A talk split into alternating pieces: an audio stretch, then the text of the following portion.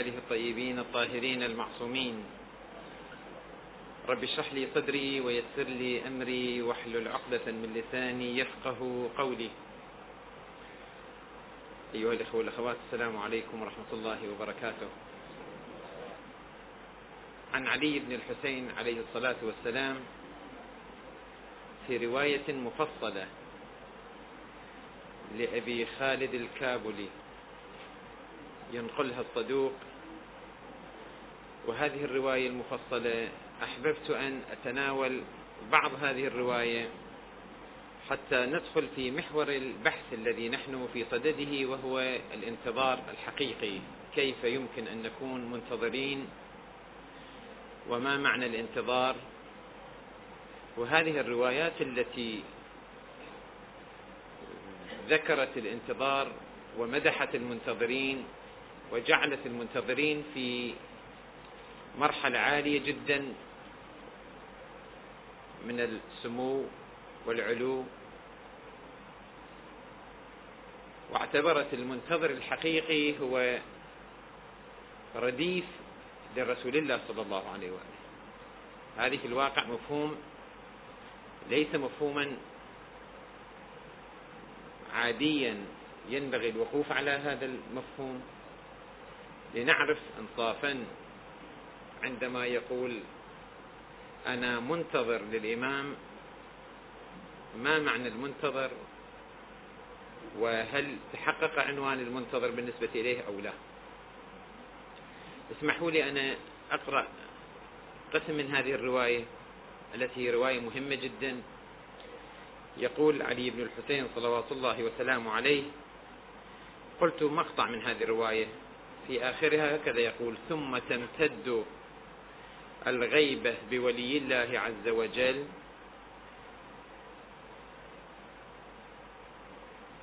الثاني عشر بولي الله الثاني عشر من أوصياء رسول الله والأئمة من بعده.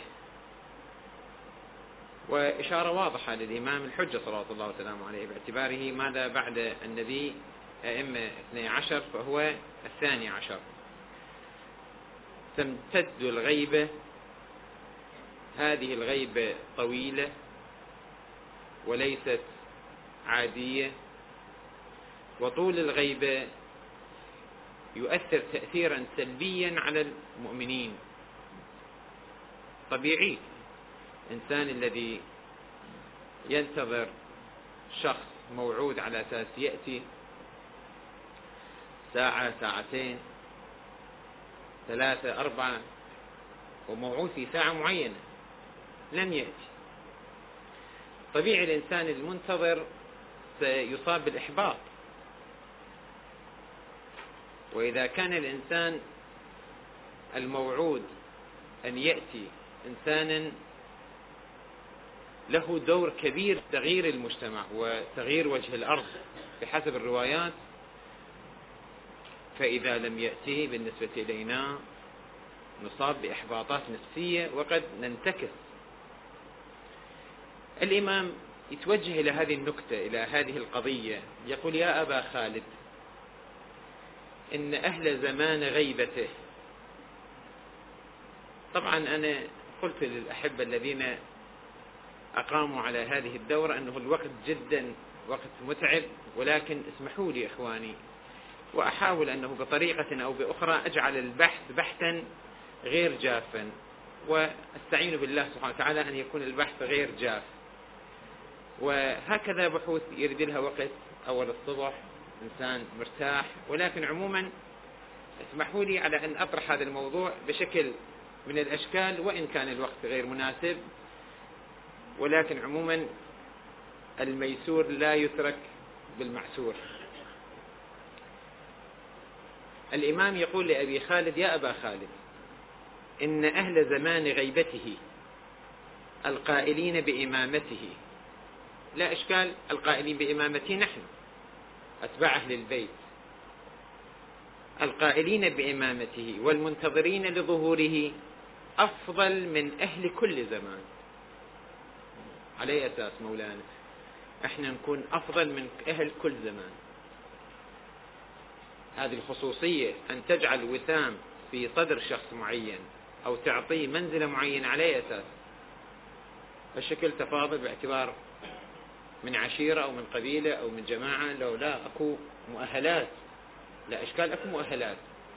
إن الله سبحانه وتعالى له مقاييس معينة عندما يعطي منزلة لشخص أو يسلب ميزة عن أحد كل هذا بمن؟ بمقدار. وكل شيء. الله سبحانه وتعالى خلق الكون وخلق الوجود كله بمن؟ بمقدار. فيأتي الإمام زين العابدين صلوات الله وسلامه عليه يقول إن أهل زمانه أهل زمان غيبته أفضل من أهل كل زمان.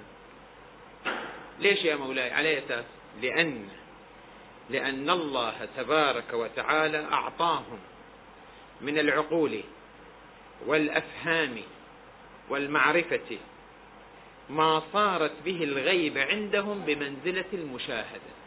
يعني كأنما الإمام عندهم وكل شيء الذي آمنوا به وهو في عالم الغيب يصبح في عالم الحضور والشهود. يعني مثل واحد توصف له أنت منظر معين هو ما شايف بس وصفك إلى هذا المنظر بشكل كأنه يعيش المنظر. هذا يسميه ماذا؟ يقول جعلني كأني في داخل المكان الذي يصفه.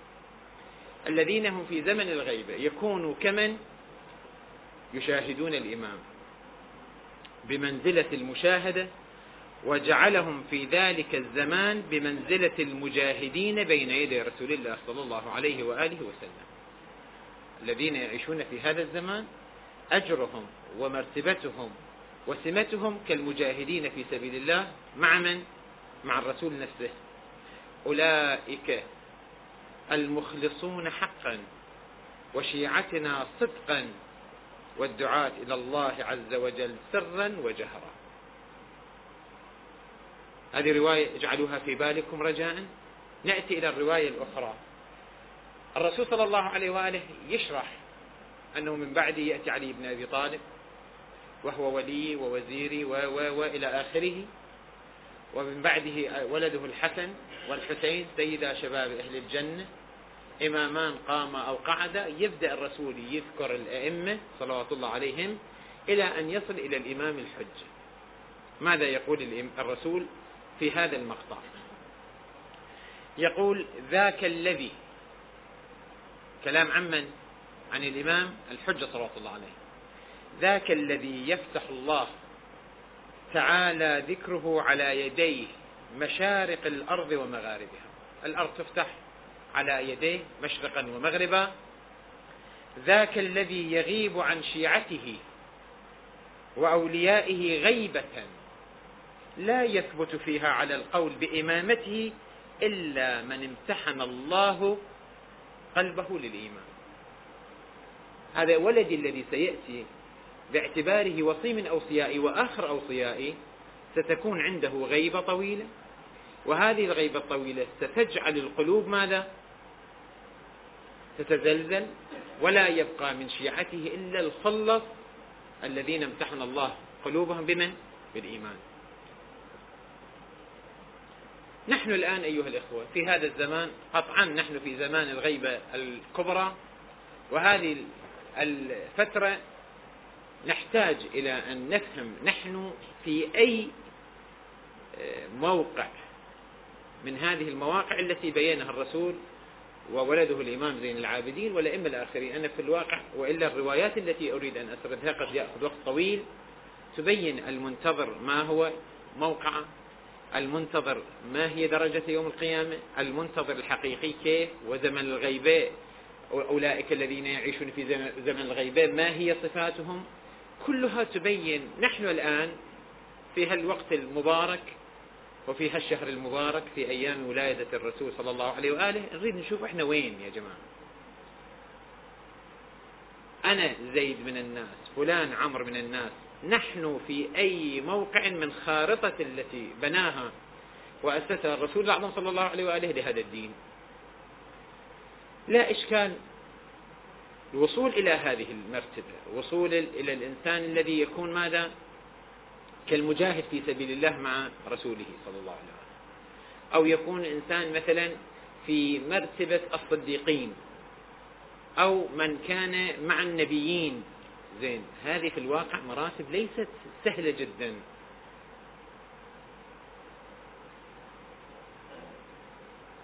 سامعين الروايات كثيرة في هذا المجال. مداد العلماء خير ممن؟ دماء الشهداء. علماء يعني مو بس علماء الحوزة لا كل عالم الذي يؤثر علما في البشرية هذا في الواقع مداد خير من دماء الشهداء على أي أساس؟ هناك أسس معينة له هالشكل الواقع أكو أسس معينة على على أساسها يجعل هذا المداد خير من دماء الشهداء هنا نقول على أي أساس نحن في زمن الغيبة نكون ممن يرافق رسول الله في الجنة؟ أو يكون مع علي بن أبي طالب مع كل ما تحمل علي بن أبي طالب. إلى يومك هذا يتحمل من أي حال السب واللعن ولكن نكون نحن, نحن معه مع العلم حسب تعبير جابر بن عبد الله الأنصاري في قضية زيارة الأربعين.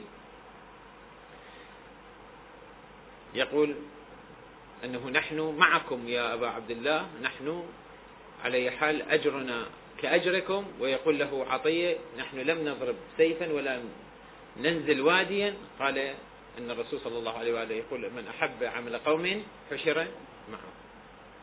أكو موازين إخواني أكو ضوابط معينة رب العالمين جعلها. هذه الأمور قد نغفل عنها. الآن أيها الإخوة نحن في مرحلة البحث عن مسألة الانتظار والمنتظر الحقيقي. كيف يمكن أن نحصل على هذه المراتب ويمكن أن نحصل على هذه الأوسمة؟ لا إشكال ولا ريب والإخوة كلهم أساتذتي وأنا الصغير فيهم في الواقع ولكن من باب فذكر إن الذكرى تنفع المؤمنين أنا أبين هذه المسائل. نحن نعلم أن قضية البناء بناء أي شيء سواء كان بناء إنسان أو بناء بيت أو بناء عمارة أو بناء أي أمر في هذا الكون يحتاج إلى أسس صحيحة. يحتاج هذا البناء إلى أسس صحيحة. ولدك طريقة تربيته تحتاج إلى أسس صحيحة. إذا كانت الأسس مغلوطة سيكون هذا الولد وبال على والده وعلى عشيرته وعلى بيئته بلا شك نحن حتى نحصل على هذه الأوسمة نصل إلى تلك المراتب ماذا ينبغي لنا؟ أول شيء نحتاج إلى البناء. بناء ماذا؟ بناء الذات.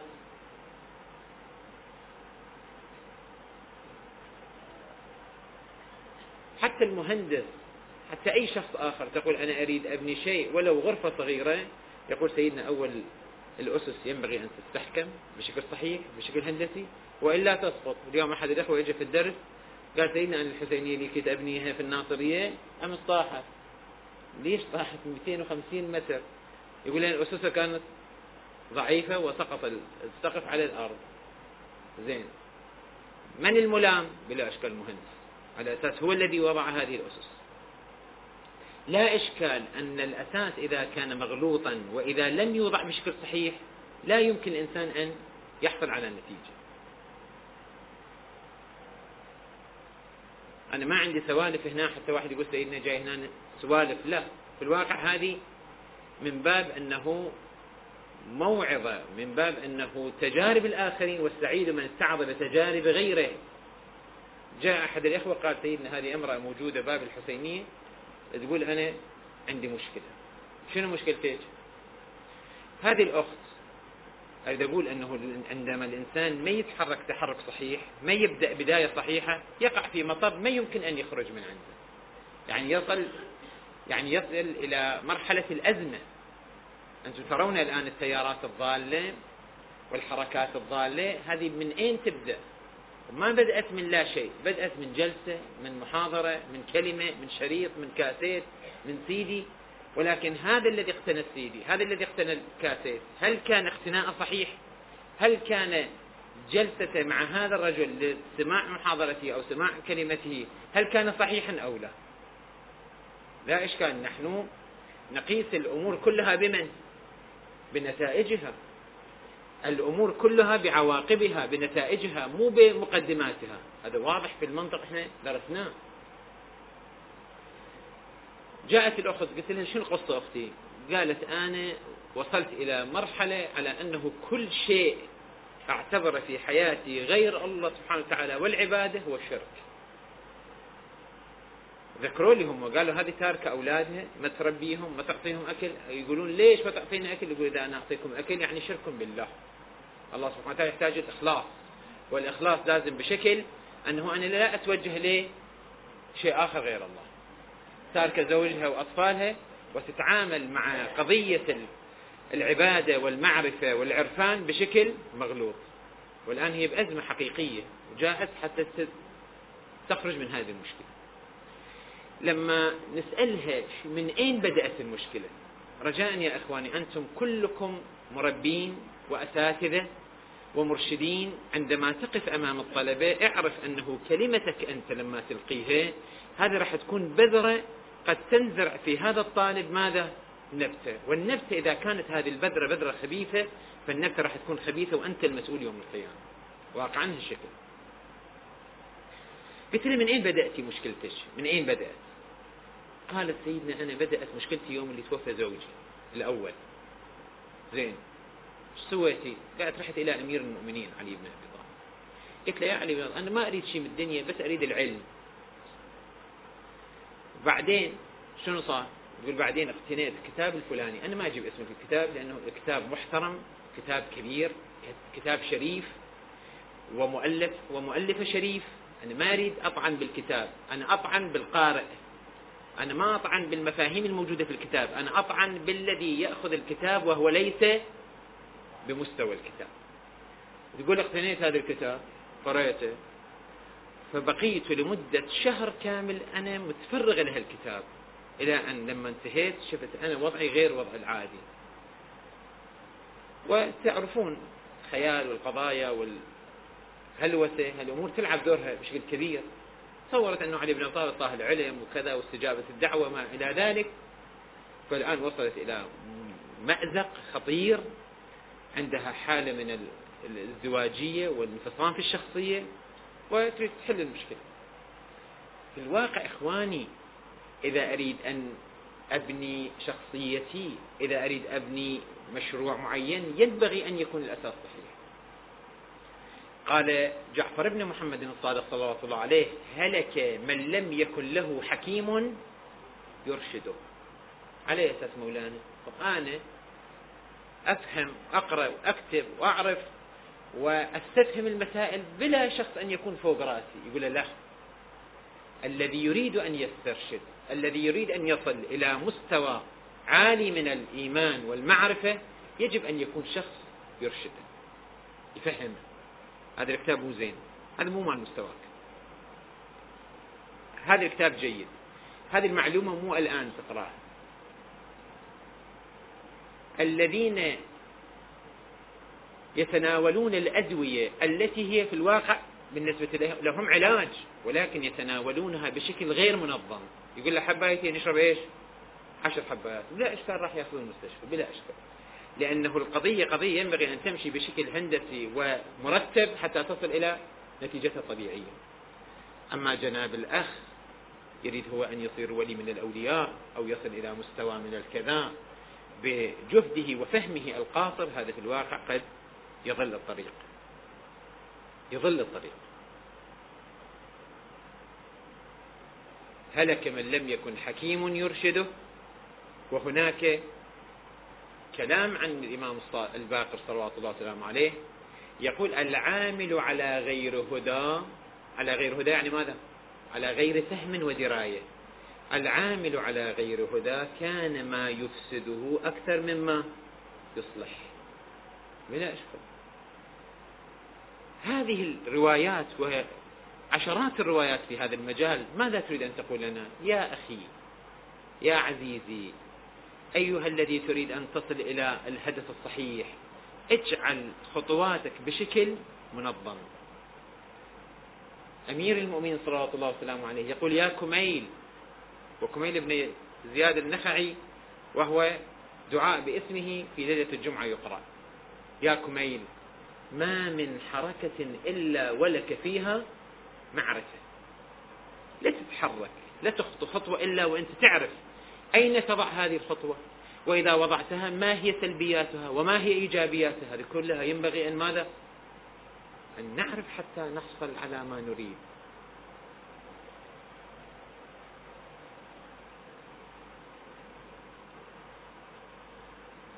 والشيطان ما شاء الله يلعب دور غريب ودور عظيم في إضلال الناس والتزيين الأشياء بالنسبة إليهم. يزين الشيطان للإنسان أمور انصافا هي كلها شر في شر ولكن الإنسان يراها بمنظر يوم وفاة النبي صلى الله عليه وآله الظهر الساعة ثنتين تقريبا اثنين نساء إجوا باب البيت. فأنا ما أدري من وين حصلوا عنوان بيتنا بس إجوا. تفضلي أختي. قالت إحنا نائبات الإمام الحجة. عندنا رسالة من عنده إلك. زين والله. وصلنا إلى المستوى. الإمام يرسل قابل شنو أختي هذه؟ قالت هذه كتب عشرة. أعطتني كتب عشرة كلها. خضر مال هاي التربية اللي وزعوها أول سنة خضر هذه. زين. أن هاي كتب كلها علوم آل محمد. أعطانا إياها الإمام أنه وصلوها لفلان. في الواقع على حال صار كلام معاهن أخذا حاسبين وراحا ولكن يزين الشيطان للإنسان بشكل أنه بلي أنت في فلان كذا وأنت فلان مرتبة. وإذا واحد ما عنده إيمان يبدأ الشيطان يقول له أنت أفضل من غيرك. الإمام يرسل إليك وما يرسل لغيرك يعني أنت أفضل. ويبدأ الشيطان يوسوس للإنسان ويصدق نفسه حسب تعبيرنا في النهاية يحاول أن يصدق نفسه.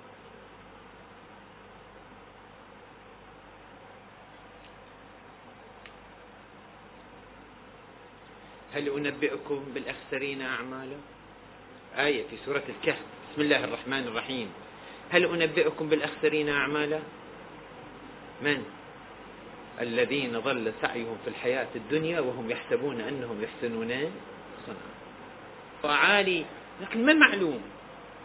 ما معلوم انصافا جذورنا أساسنا بناء على أي أساس؟ على أساس الرياء؟ على أساس الشهرة؟ على أساس الأموال؟ على أساس المنصب على أساس ماذا؟ الإنسان هو بصير.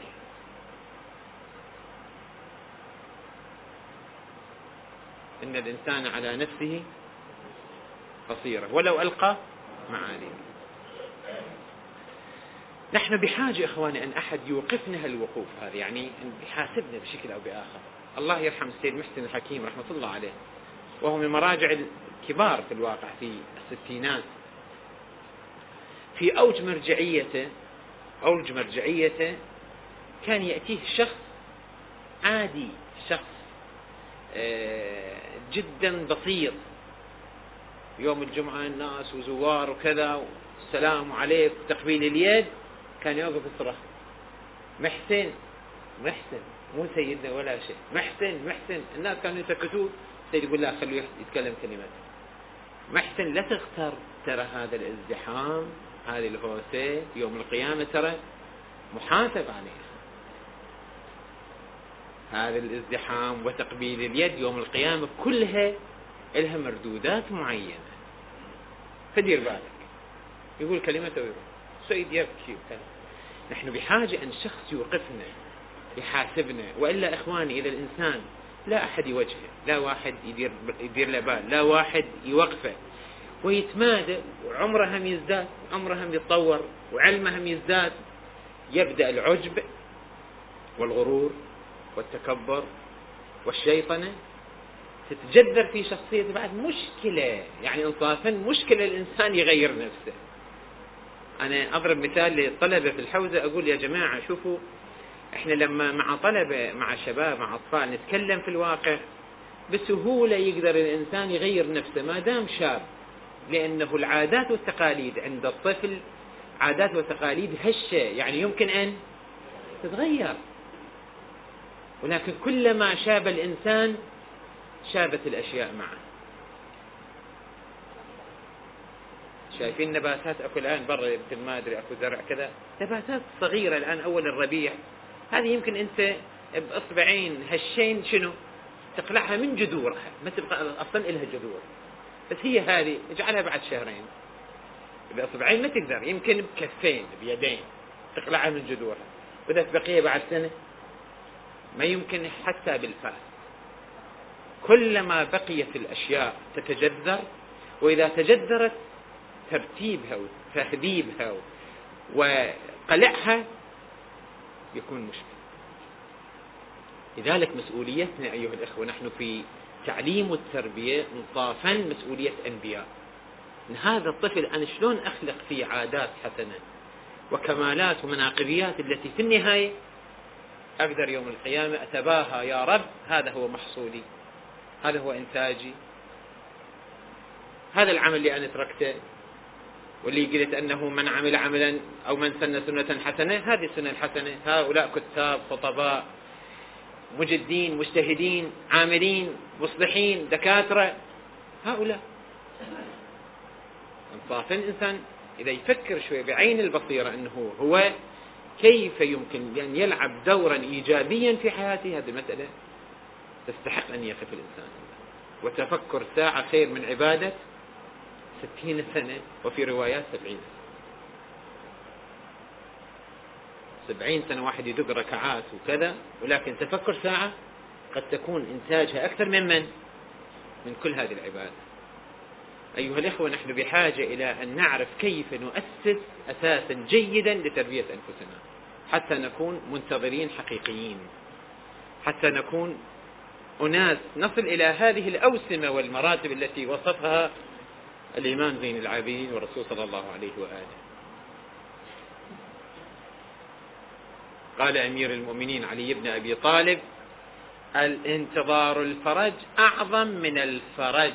نفس الفرج وهو خروج الإمام انتظار الفرج أعظم من الفرج. على أساس مولانا انتظار الفرج أعظم من نفس الفرج. هو هذا اللي يريد نشير إليه أنه أيها الإخوة الإنسان المنتظر الحقيقي هو يعيش مرحلة بناء صحيحة مرحلة تهذيب صحيح اللي هذه المرحلة التهذيب والبناء الصحيح أفضل من أن يكون يوم يوم الفرج مع الإمام الحجة لماذا؟ لأن هي هذه المقدمات توصل إلى تلك النتيجة أنا إذا ربيت نفسي بشكل صحيح وإذا وصلت نفسي بشكل يعني ممنهج هو الذي يوصلني إلى الهدف الأسمى. لا نريد أن نطيل كثيرا في المقدمات. نبدأ في من؟ في المرحلة الأولى للمنتظر. كيف أكون منتظرا حقيقيا؟ فالمرحلة الأولى التي نحن ذكرنا أن البناء يحتاج إلى مراحل وأسس. الآن أنا أريد أبني إنصافا الأساس الجيد. الذي أبني عليه شخصيتي لأكون منتظرا حقيقيا ما هو؟ أول مرحلة نؤكد عليها وتؤكد عليها الروايات والآيات الشريفة هي أساس المعرفة. أن تكون عندنا المعرفة الصحيحة والحقيقية بأهل البيت صلوات الله وسلامه عليهم أجمعين. أنا ما أتكلم عن معرفة الله ومعرفة الرسالة. هذه الأمور على أساس إحنا إيش؟ طاوينها يعني متجاوزيها. نريد نكون منتظرين لأمر الله. منتظرين لأمر الله المنتظرين للحجة صلوات الله وسلامه عليه. أي شيء بحاجة إلى هذا المنتظر حتى يصبح منتظرا حقيقيا. المعرفة. سهلة كلمة ميم عين راء فاء تاء موصولة. هذه الكلمة البسيطة انصافا بسيطة في كتابتها ولكن ليست بالتي ماذا؟ نتصور ببساطتها. وعليها على هذه الكلمة دارت جميع الشرائع السماوية. على المعرفة. على المعرفة. اسمحوا لي أنا أذكر بعض الروايات و وأنتم إن شاء الله تعالى في أنفسكم تشوفون أن هكذا روايات ما مصدقة. وبعض الوهابيين هم يضربون على هالوتر أنه أنتم لكم خزعبلات كثيرة وهذه من خرافاتكم في حين أنه ليست من الخرافات. هذه إذا فهمنا كلمة المعرفة والمعرفة الحقيقية هذه الروايات كلها تكون ماذا؟ صحيحة ودقيقة وإلها أساس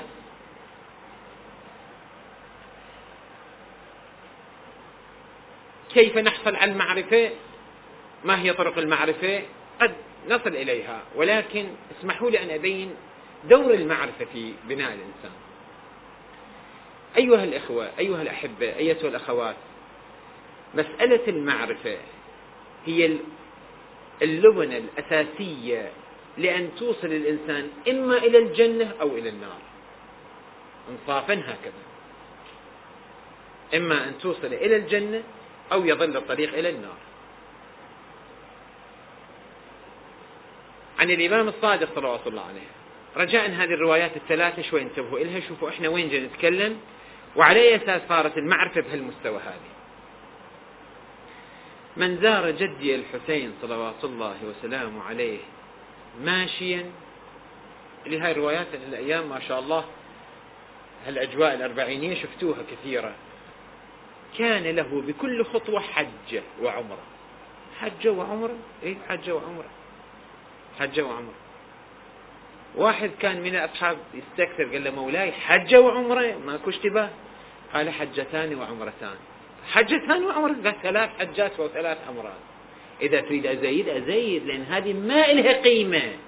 حجة وعمرة شنو قيمتها باتجاه من؟ اتجاه المعرفة الحقيقية. حجة وعمرة كم من معتمر وكم من حاج في كل عام يذهبون وليس من حجهم وليس من تلبيتهم إلا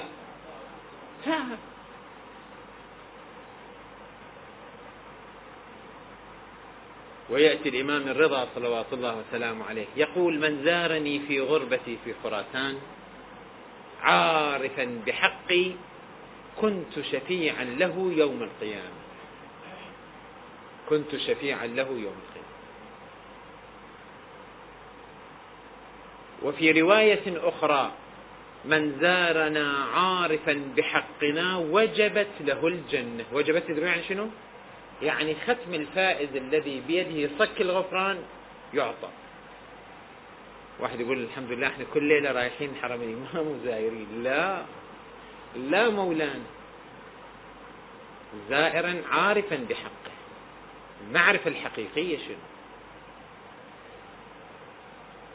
المعرفه الحقيقية ما هي؟ كان يطوف مع الإمام الصادق حول البيت. فشاف صوت لبيك اللهم لبيك لبيك لا شريك لك حالة من الروحانية. إن شاء الله الإخوان رايحين وسامعين. إن شاء الله إذا ما رايحين الله يرزقنا جميعا أن نكون معا في حملة واحدة. ومو بعيد على الله سبحانه وتعالى. بحق هذا الشهر الكريم الله يرزقنا جميعا حج بيته الحرام حجة مبرورة إن شاء الله. فرأى هذا الازدحام وهذا النحو من التلبية. ف قال يا مولاي ما أكثر الحجيج. ما شاء الله مشتريتنا هواية. يعني الإسلام في خير. قال يا هذا ما أكثر الضجيج وأقل الحجيج. قال يا مولاي شو قصته عندكم ما أدري. نظرة تشاؤمية للواقع. مو بعض المثقفين لما يحشون يحشون عدل. بس هو كله غلط. قال أنتم نظرتكم غير نظرة واقعية. شوف مولانا. قال تريد أن ترى؟ قال نعم. يقول أن الإمام مسح على عينيه. قال انظر. يقول لم أر إلا الخنزير والكلب والحمير والثيران تطوف حول البيت. وبعض الآدميين بينهم. بعض الأوادم. ففزع الرجل. قال نحن نرى بنور الله نحن نرى ما لا ترون. فليش شوف هذا مرتب لابس إحرام درجة أولى وغالي وكذا وجاي يقول لبيك اللهم أنت شوف أساسه شنو؟ كم من يتيم قهر كم من أموال أكل كم من خيانة قام بها جاي الآن لبيك اللهم الله يقول لا لبيك ولا سعديك. عندنا رواية. لا لبيك ولا سعديك. بني الطغاة كلهم. بني العباس بني أمية.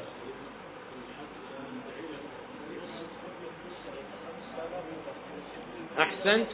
بالي بل بل بل بل صحيح. فأريد أقول أنه نحن في الواقع المعرفة الحقيقية هي أن نصل إلى مستوى أن نعرف أن الحسين الذي أنا أمشي له وهذا المشي الذي أمشي له لكل خطوة بمنزلة الحج والعمرة على أي أساس لأني أعرف أن هذا ولي الله وباسترشاده واستهدائه و والتأسي به يعني ماذا؟ أصل إلى الطاعة الحقيقية لله الطاعة الحقيقية لله أليست هي الحج والعمرة؟ شنو الحج والعمرة يا أخي؟ ما هي الحج والعمرة؟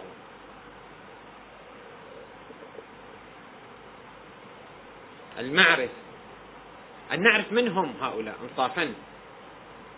أئمة اثني عشر معصومين من هم؟ اللي حتى الآن يجي بعض الكتاب للأسف الشديد يقول مولانا هؤلاء علماء زمانهم كعلماء الآن إحنا نعيشهم كذا ويبدأ ينزل بمنزلة هؤلاء وهذا في الواقع إما أنه مغرض أو أنه جاهل في الواقع ما يعرف. زين تسأل سيدنا أنا كيف أتعرف؟ أريد أن أتعرف على أهل البيت. إخواني طريق معرفة أهل البيت لا يكون الطريق إلا من نفس أهل البيت. ومن نفس القرآن الكريم الذي نزل في هذا البيت. القرآن تعالوا أنتم ابحثوا في القرآن فيما يرتبط بالإمامة اللي الإخوان الأصدقاء الله يحفظهم. يطرحون المواضيع فيما يرتبط بالإمامة الإلهية وإن شاء الله تعالى تتضح لكم بعض الأمور. نحن لو نحصل على مفاهيم الإمامة الصحيحة من القرآن والسنة بشكل صحيح ونطبقها على هؤلاء ونجعل مطالعتنا خاصة فترة معينة في هؤلاء الأئمة مطالعة سؤالا في التاريخ في حياتهم وفي أقوالهم إخواني بعض الأحيان قول الإنسان مرآة عاكسة لمن؟ لشخصيته قطعا لشخصيته. بعض المستشرقين الآن لما آمنوا وصاروا مسلمين لما أقول له شنو اللي خلاك تصير مسلم؟ يقول والله سيدنا أنا اللي خلاني أصير مسلم هو نهج البلاغة. شلون؟ القرآن ما سحبك الإسلام. قال لأن شفت في نهج البلاغة قضايا في الواقع. ما يمكن أن تكون لإنسان عادي؟ هذه كلمات وهذه رؤى ليست لإنسان عادي لم يكن يعني لم يكن يملك شيئا. هذه المطالعة إخواني المتفحصة أنا عشت في أجواء معينة. كثير من الإخوة اللي كنت معاهم في آه، عمل علمي كانوا آه، من المسيحية إلى الإسلام واحد منهم فرنسي. كنت أقول له أنا إيش جابك أنت للإسلام؟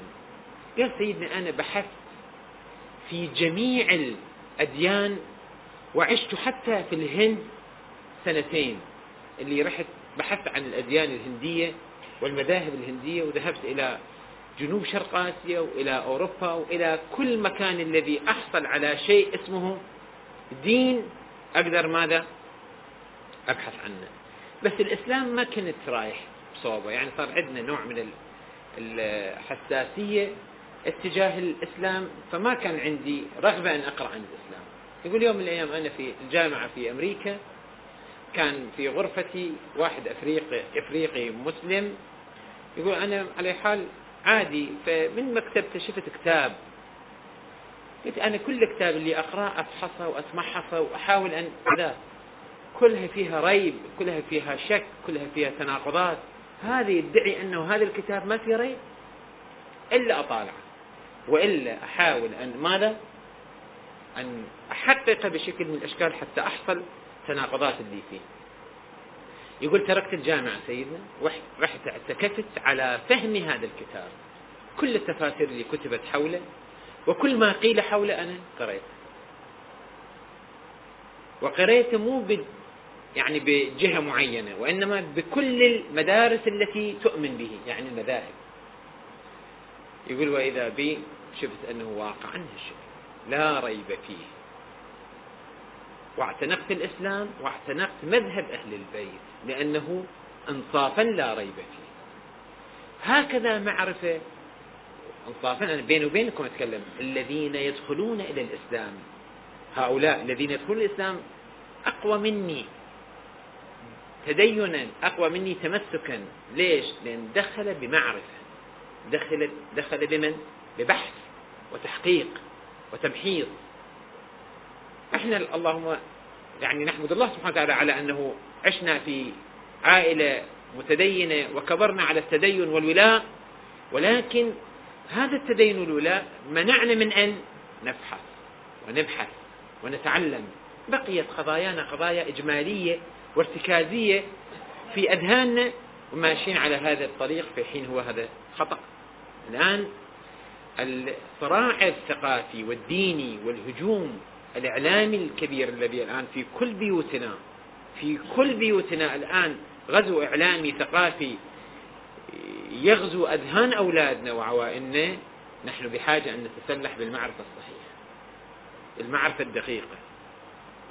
وعلى هذه المعرفة يمكن الإنسان أن يبني شخصيته المنتظرة شخصيته الصحيحة التي يمكن أن تصل إلى هذه الدرجة التي وصفها الإمام صلوات الله وسلامه عليه في حديثه. هذا أمر. الأمر الآخر آه، طبعا قبل ما أنتقل إلى الأمر الآخر أنا أنقل رواية عن النبي صلى الله عليه وآله ما أدري الوقت يظهر انقضى مو هالشكل بس الرواية وإن شاء الله تعالى نجعل البحث إلى يوم غد. عن النبي صلى الله عليه وآله انظروا يريد يبين الرسول أنه المعرفة الحقيقية توصل الإنسان إلى هالمستوى قال الرسول صلى الله عليه وآله لا يؤمن عبدا لا يؤمن عفوا لا يؤمن عبد حتى أكون أحب إليه من نفسه. من أكون؟ من أكون؟ النبي أحب إلي من نفسي. وأهلي أحب إليه من أهله وعترتي أحب إليه من عترته. مؤمن الحقيقي هذا. النبي أولى بالمؤمنين من أنفسهم. هذه كيف نحصل عليها يا جماعة؟ كيف نحصل على أنه أنا في الواقع أقدر أتجاوز عن ذاتياتي ومصالحي على أن يكون النبي هو أولى؟ أهل البيت هم أولى. وكل شيء رخيص في سبيلهم. كل شيء رخيص في سبيلهم. كيف؟ وما هو الطريق؟ هذا اللي أريد إن شاء الله تعالى إذا الله وفقنا سبحانه وتعالى أن نبحث يوم غد وإن كان الوقت ضيق جدا إن شاء الله تعالى بتوفيق الله سبحانه وتعالى نصل إلى هذه المعارف. وآخر دعوانا أن الحمد لله رب العالمين بالصلاة على محمد وآل محمد.